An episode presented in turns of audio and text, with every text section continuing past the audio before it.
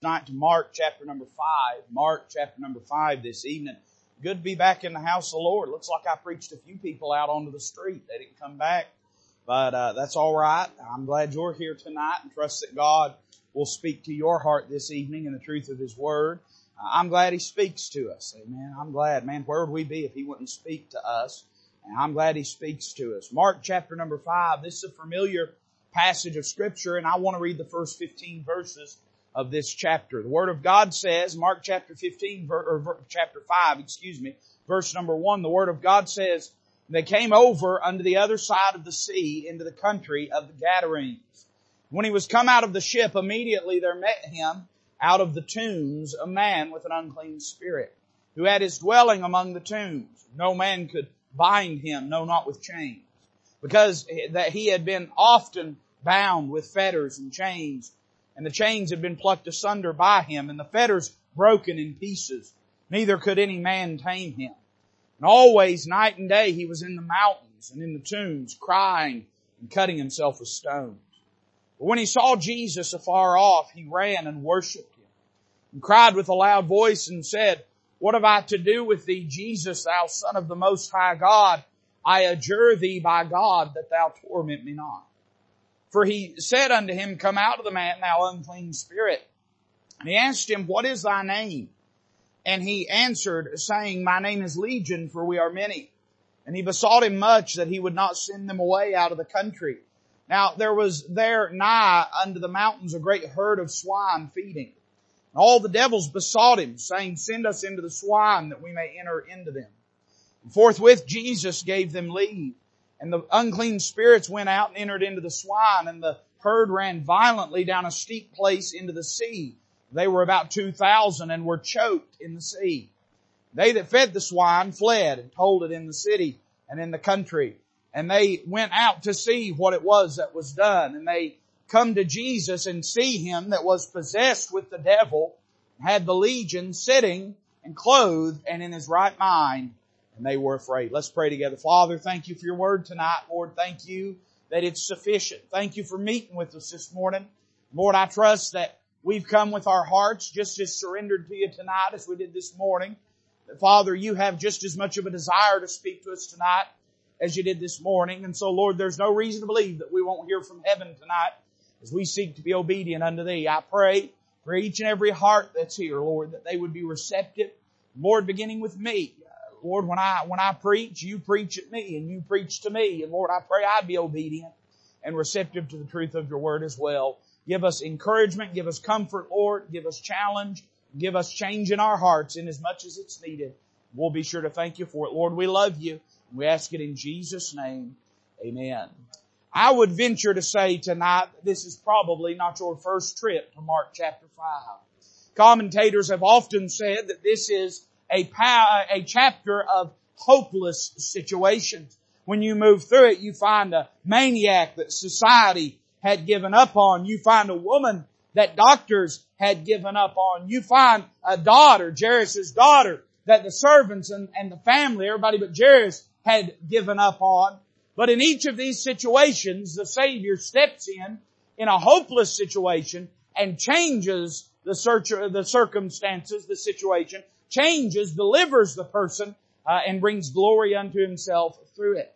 And so I think Mark chapter 5 is probably a familiar passage to you. I'd, I'd venture a guess that you've probably heard lots of messages preached on this maniac of Gadara. And there's a lot, Brother Charlie, we could say about him tonight. Really, if I had the time to preach four or five sermons, I could go through and we could talk about everything as relates to this man. It's a fascinating case study and what the devil seeks to do in a person's life and what the devil's influence looks like in a person's life. We could talk tonight about this man's torment.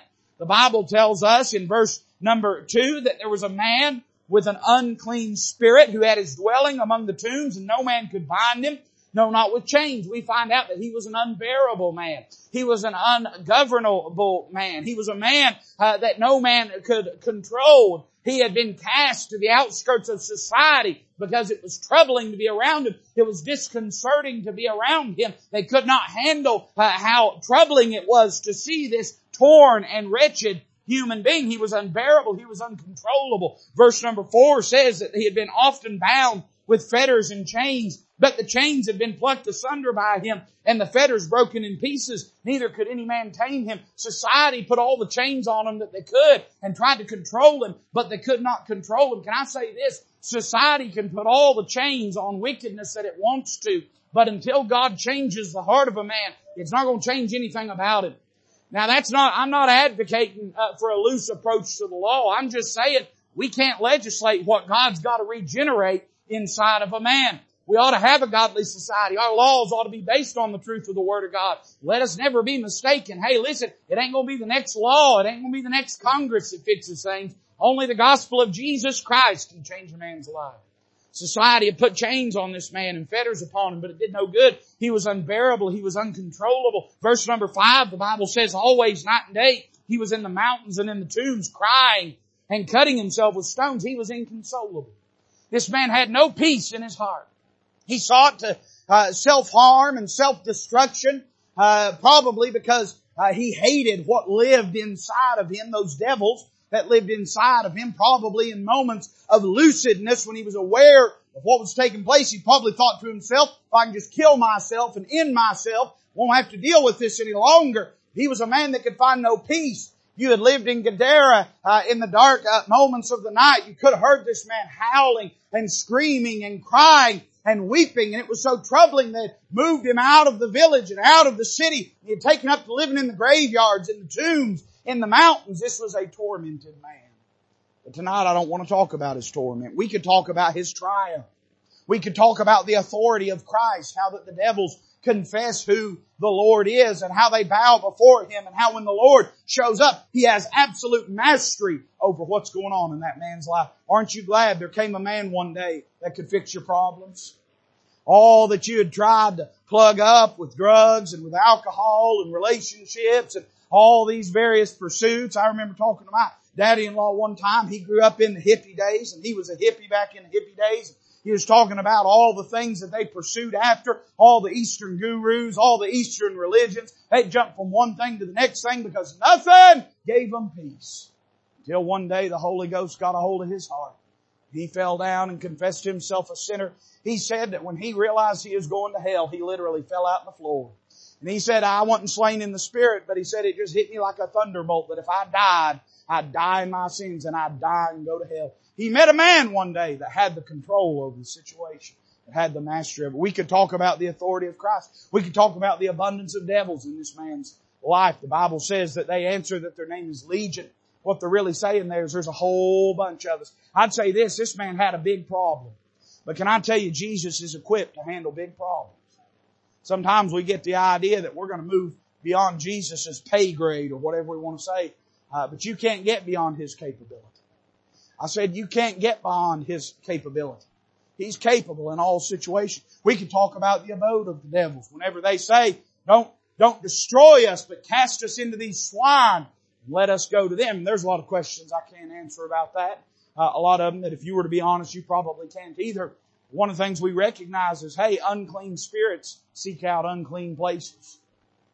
Uh, unclean spirits seek out unclean places uh, they went looking for a place that was not in keeping with the tenets and truth of God's Word. Uh, but we see that the Lord, He casts them out of the, of now listen, I love bacon. Somebody say amen. I love pork of any kind.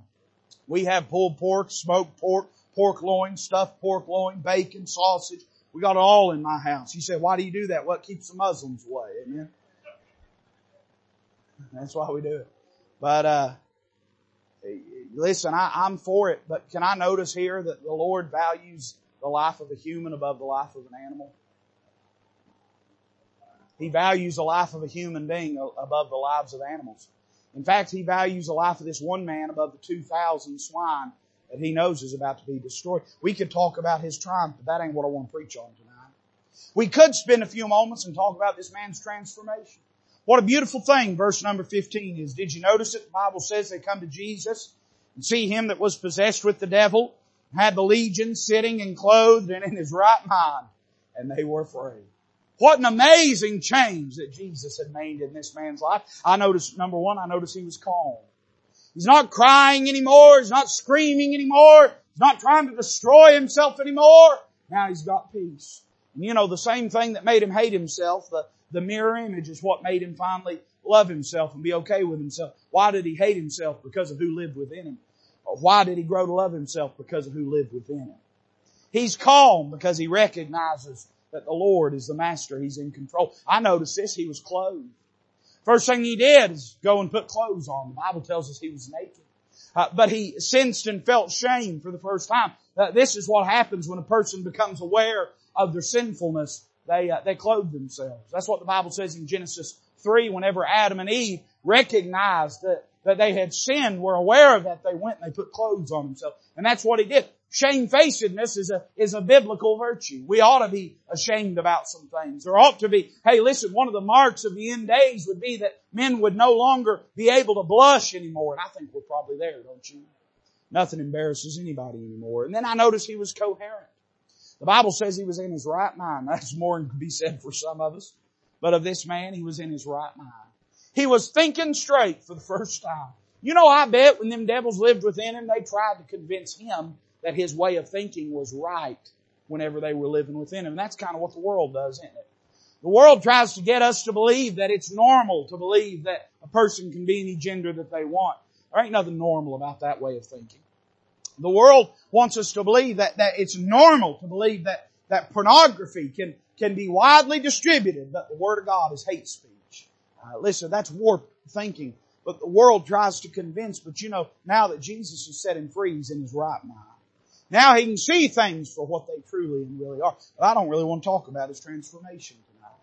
We could say a word about his testimony, I suppose. Uh, we notice in verse number 18, he wants to go where Jesus goes. Isn't that what it says, verse 18? He that was come into the ship, when he was come into the ship, he that had been possessed with the devil prayed him that he might be with him. Uh, you know, when a man gets born again, he wants to be where Jesus is. That's why it's natural to want to be in the house of God. Now I understand that Jesus has fellowship with us. I understand that we don't have to be within the walls of the house. Uh, but he said where two or three are gathered together in my name, there will I be. I want to be where he's at. Amen. And that's normal to want to be close to the Lord when a person gets saved. We could talk about his commission to Christ's cause. Look what the Lord tells in verse 19. Howbeit Jesus suffered him not, but saith unto him, Go home to thy friends and tell them how great things the Lord hath done for thee and hath had compassion on thee. First thing he did was got signed up in the Lord's army. He got, first thing, he got recruited to the soul winning ministry. I'm talking about he hadn't gone through any classes or nothing. First thing happened, the Lord said, now go home tell somebody what I've done for you. He, I could talk about his commission. I could talk about his submission to Christ's command. Verse number 20, he departed and began to publish in Decapolis how great things Jesus had done for him, and all men did marvel. You know, he didn't argue with the Lord, he just obeyed the Lord. Uh, he didn't argue with the Lord, he just obeyed him. He just did what the Lord told him. Yeah, listen, let us not be drawn away from the simplicity that is in Christ Jesus. We ought to just obey when he tells us to do something. Say, but preacher, what'll happen? No, listen, you've done thought too much. Just go ahead and obey it. But preacher, if things go wrong, ain't gonna go wrong. God's in control. And even if they go wrong, the going wrong is in God's control. Just go ahead and obey Him. Just do what He wants you to do. We could talk about His submission uh, to Christ's command. We could talk about His propagation of Christ's gospel. The Bible says that He went and told all men how great things Jesus had done for him and all men did marvel. But you know, I don't really want to talk about his testimony tonight, Brother Ken. I don't want to preach about none of those things. Instead, I want to notice something in our text, and I want to ask you a question. When I read through here, I notice that this man seems to already be interested in the Lord Jesus. There are three things that stand out to me that I think it is easy to dismiss. Let's notice first off tonight how he approached him. Did you notice it? Verse 2. The Bible says, and when he was come out of the ship, immediately there met him out of the tombs a man with an unclean spirit. Jesus did not have to go looking for this man. He did not have to go chasing this man. Whenever Jesus lands on the shore, this man is waiting on him. Isn't that a fascinating thing? Uh, have you ever had an experience witnessing to somebody where by the time the gospel uh, drew up anchor right at their shore, they were waiting to hear what was being said? Uh, listen, there's times when I've had to, I've had to pursue and I've had to pray and I've had to probably do a little cajoling and arguing. Then there's been other times where like Lydia in the book of Acts, whose heart the Lord opened, uh, Dr. Tom Malone said it was like a ripe apple just falling from a tree because it's ready. Uh, this man, Jesus don't have to go looking for him. he is standing there waiting for the help of the Lord. I, I see how he approached it. Number two, I see how he adored it. Now, I want to be clear in what I say here. I believe there is a great conflict within this man. It seems apparent to me uh, that if the devils did not want to have anything to do with Jesus, they would not have run up to Jesus in the first place, Brother Charlie. Is that right? Am I tracking right? Don't that make sense? If they didn't want anything to do with the Son of God, they would not have ran up to him whenever he was on the ship. So I would say this, it was the man that ran up to them and not the devils. You see, this man has moments of lucidness. We can tell that by his self-harm and self-hurt. But other times when it's the devils speaking through him. And it seems apparent to me, this man, when he runs up to Jesus, he is aware of who he is and he is seeking his help. And then the conversation turns to what the devil say. But what is the first thing he does? The Bible says in verse 6, when he saw Jesus afar off, he ran. This is what your Bible says. It ain't me, it's what your Bible says. It says, and worshiped I see how he adored him. He worshiped him. He knew who he was. He recognized who he was. And there was a part of this man that did not meet him with hostility. I know the devils did. But there's a part of this man that recognizes who Jesus is and falls down and worships him as being worthy. I, I notice how he adored him, and then I notice how he addressed him. Now, I'll admit to you that there, we may be getting into a territory where we would have some trouble saying, when is it the man and when is it the devil? But notice what he says, verse number seven. He cried with a loud voice and said, What have I to do with thee, Jesus, thou son of the most high God? I adjure thee by God that thou torment me not. Now let me say, I am aware that that's probably the devil speaking, but I'd venture this, if the devil is saying something with your mouth, you're probably aware of it as well and believe it and understand it. I see how he addressed him. I notice his faith. So what do you mean, preacher? Well, when you read through the Gospels, Jesus never stepped over anybody's faith or lack thereof to do something for it. They always had to believe in Him. Didn't matter if He was raising up lame legs, if He was opening blinded eyes, didn't matter what it was, they always had to believe. And He made it clear. He would say, your faith has made you clean, your faith has set you free. He always emphasized that they had put their faith in Him. We find no exchange like that in Mark chapter 5. Now why is that? Because I believe this man already had faith in who Jesus was. Now wait a minute. Here's a man. His entire life, or at least a great portion of it, has been spent in a place that is so disobedient, so secular in its perspective, that the villagers are raising swine, which they were prohibited by the law to do. Here is a man that is so tormented, is so broken, that he is cast out of society, he is, he is treated as an outcast, as someone that is unwanted and unloved. Here is a man that is so warped and so twisted that he spends his days crying and weeping and trying to destroy himself. Where did he learn all this about Jesus?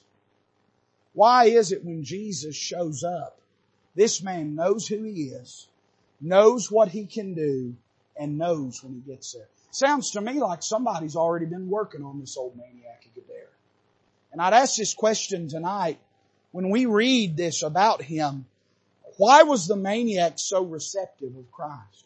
Why was he seeking his help? What had he seen to make him this way? Turn back with me to chapter 4. Would you do that for just a moment? And let me read six verses to you.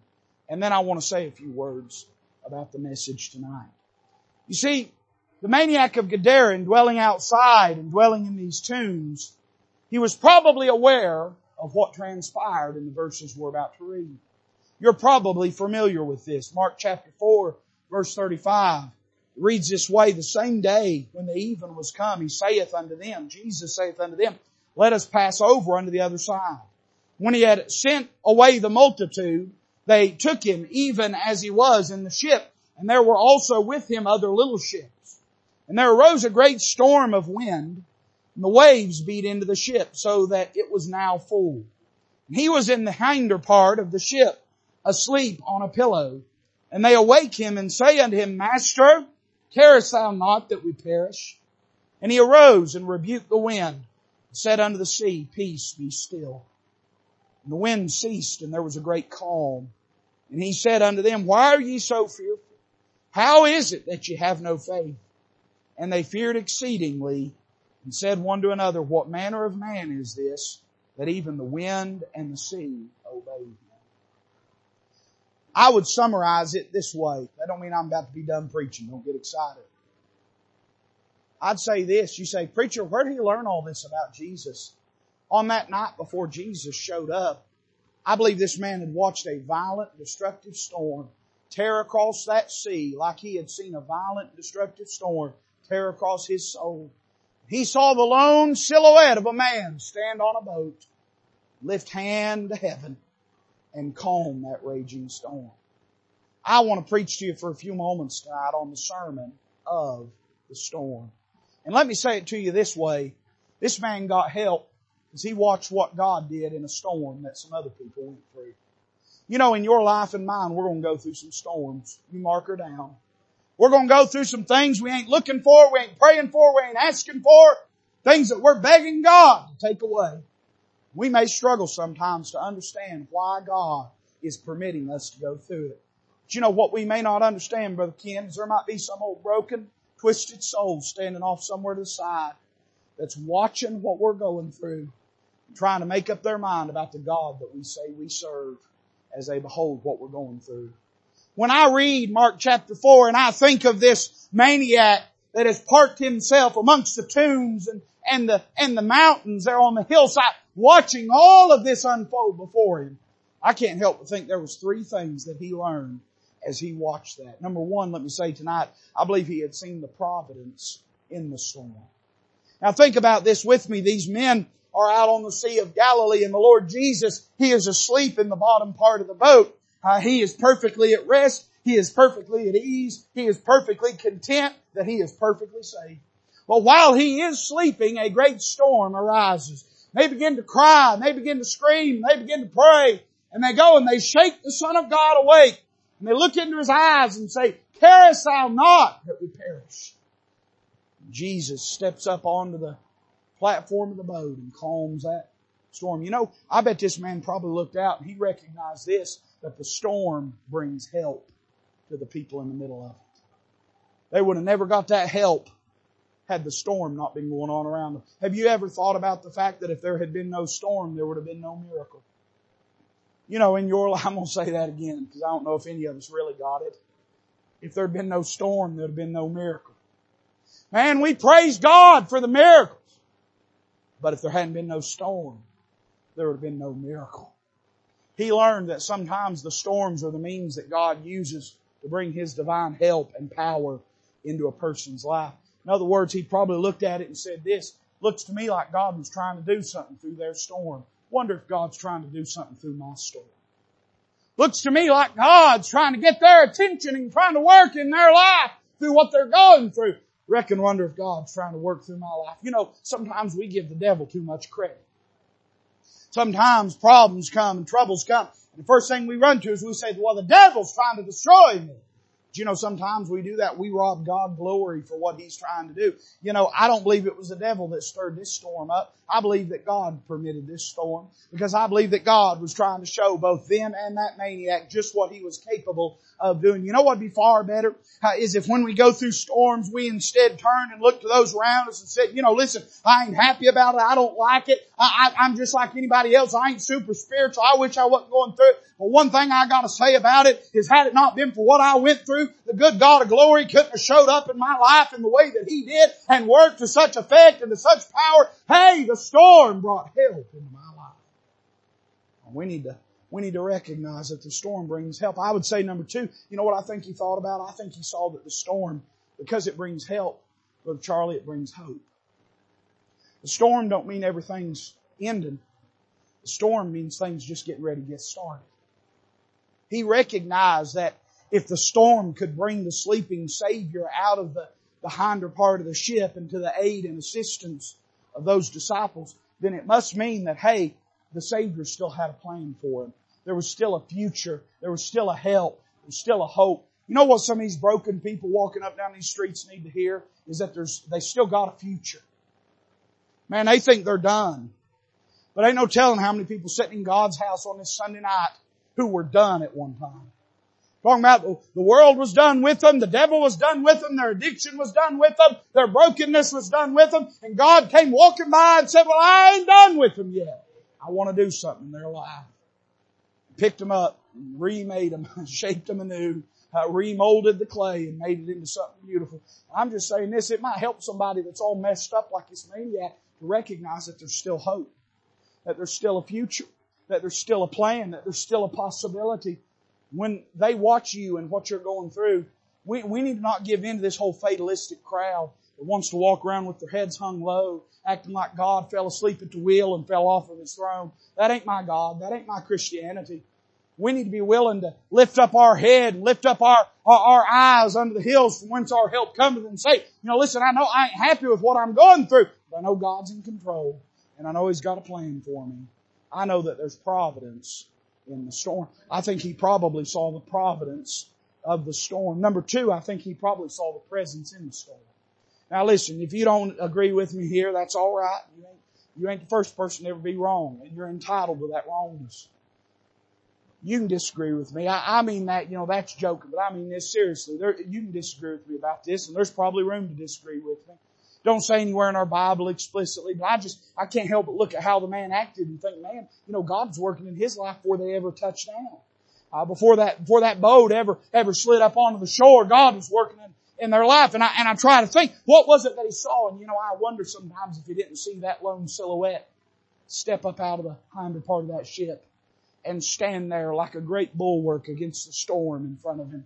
Stand there, the creator, facing his creation and with great power, with great authority, just simply calmly raise his hand.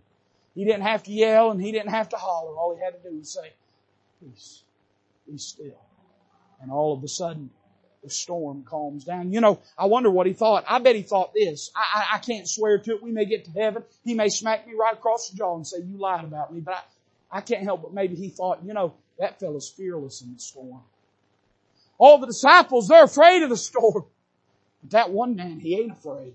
Look at him stand up there in the face of the wind. Look at him stand up there in the face of the waves. Look at him stand up there in the face of the thunder and the lightning. He stands there like God himself. He's not afraid of the storm. Say, preacher, why would that mean something to him? Because his whole life was full of people that was afraid of the storm. It was his family that had cast him out of the village. It was the community that had excommunicated him. It was the people that had said, we can't handle him, we can't take care of him. He's too messed up, he's too broken, he's too far gone, we can't do anything with him. Everybody was scared of his story. Till he met a man one day that stepped off of a boat onto the shore and didn't run and didn't recoil and didn't look with horror but instead looked at him and said, son, you want help with that problem you've got? Let me do for you what you cannot do for yourself. Wonder how he figured that Jesus, I mean, why wouldn't Jesus be like everybody else? Everybody else ran away when they saw him. But Jesus, how did he know? I think he saw that when everybody else was afraid of the storm, Jesus, he wasn't afraid of the storm. You know, we need to, in our brokenness, show other broken people that God ain't afraid of broken people.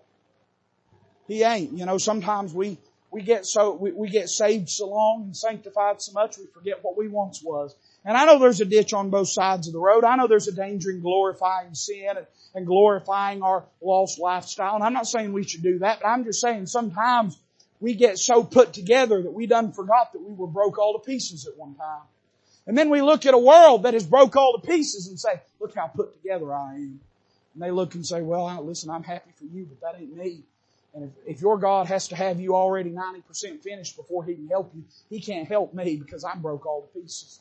In other words, they need to be reminded that God takes the worst of the worst. He saves them from the, isn't what the old preacher said, from the guttermost of kin to the uttermost. He saw that Jesus, He was fearless in the storm. The storm didn't scare Him away. Ain't nobody so broken that God's scared of him. God's seen the worst of humanity's sin he hasn't just beheld it, he became it. There's no one so messed up. I mean, there's, there's been people I've known. I didn't even want to, I, I don't care if you do judge me for what I'm about to say. There's been people so messed up, I didn't want to breathe the air they was breathing. Right? You ever been around somebody so messed up you held your breath till they pass you by? Oh, I know you're super spiritual, but I've been there. I'm glad the Lord don't do that.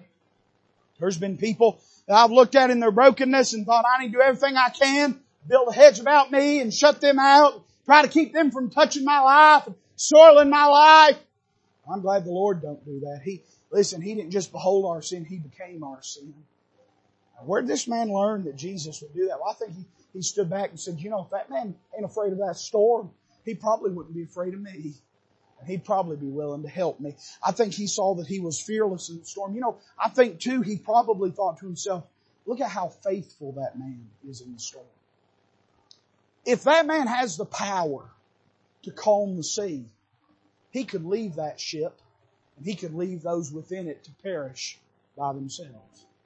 He probably thought to himself, and, and if he beheld it, if he saw it, you couldn't come away with any conclusion except that that man on that boat is God. Only God can command the, the sea. I know every, every few years we get a politician in, they think he's going to make the seas go back and recede and everything else. I got news for you. Don't nobody control the bounds of the ocean but God himself. Your SUV don't, your private airline don't, don't none of that. I'm sorry, that's not in your, in your jurisdiction. God's got control of all of that. And they just had a little bit better sense back then than we do now. I think he probably looked and saw and thought, you know, that, that must, if that's not God, it has to be God's man. One way or another, that man is from God. And you know, he probably thought to himself, you know, he could just leave those people in that mess. He could just say, it don't affect me, it don't hurt me, so I ain't worried about it. But instead he stood up and he calmed that sea. He, he recognized how faithful he was in the storm. Man, listen, I, I, I need about six sermons to say all I need to say here. Let me try to summarize it and say in this. People need to hear about how faithful God is in the middle of our storm. Sometimes we do this thing. We, we give a, we give a, a Surgeon General's praise warning, Brother Ken, when we're going through problems. We'll say things like this. We'll say, well, you know, God's been good, but you ever heard somebody say, if somebody says something, something, but, whatever they said before the but don't even exist, don't even matter. Well, God's been good, but, and then we'll go down about 400 million things of how everything's done fell apart. Can I tell you, and I understand it's, as, as Barney used to say, it's cathartic.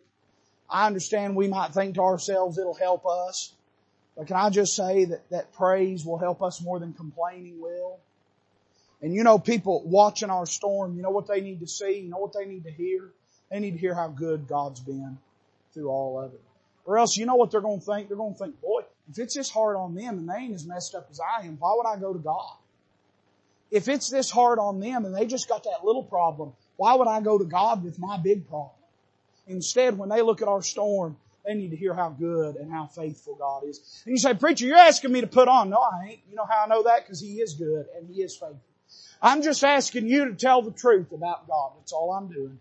And saying we ought to give Him the praise that's due His name. I think He saw the presence in the storm. And then finally tonight, I think He must have recognized the power over the storm. He saw two things here. Number one, He saw His power in the storm. You say, what do you mean, preacher? Well, the thunder and the lightning didn't do anything to diminish the power of the Savior. Uh, it may have been they were helpless in that storm. Brother Ken, he was not helpless in that storm. Sometimes we'll think to ourselves, my problem's so big that God can't help me in what I'm going through. If it wasn't so big, if it wasn't such a problem, if, if, if it wasn't so hopeless, maybe God could do something. But you know, this man, when he beheld them out on the Sea of Galilee, he must have thought to himself, that storm's fierce and that storm's terrifying. That don't seem to affect his ability to control that storm one single bit. Can I say in your life, and I'll just preach to you for just a moment, can I just say, ain't no storm you're going through that's bigger than the God that you serve. Ain't nothing you're going through that God looks at and says, well, it's just, it's just too much. I'll just back off. I can't handle it. I can't fix it.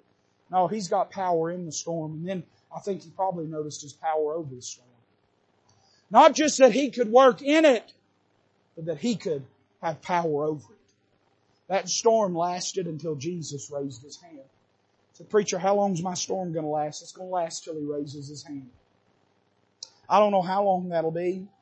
And I'm not saying that prayer don't mean any. I'm not saying it don't matter. I'm not saying it don't affect things. I'm just saying God has a will about what you're going through. God has a purpose in what you're going through. And that storm's gonna rage, that wind's gonna blow, that thunder's gonna clap, and that lightning's gonna strike until he raises his hand and says, all right, it's enough, and calms that storm. Can I just comfort you tonight in saying when the time comes, you rest assured he has the power to lift that hand and calm that storm immediately. I'd just put it as simple as I can and say this. He must have looked out there and thought, He can do that with that storm out there, maybe He can do that with that storm in here. They beheld, He beheld them going through that great trial, that great terror. And He said, you know, if God could do it for them, God could do it for me. Why is it that when you witness to some people, it seems like they're already ready?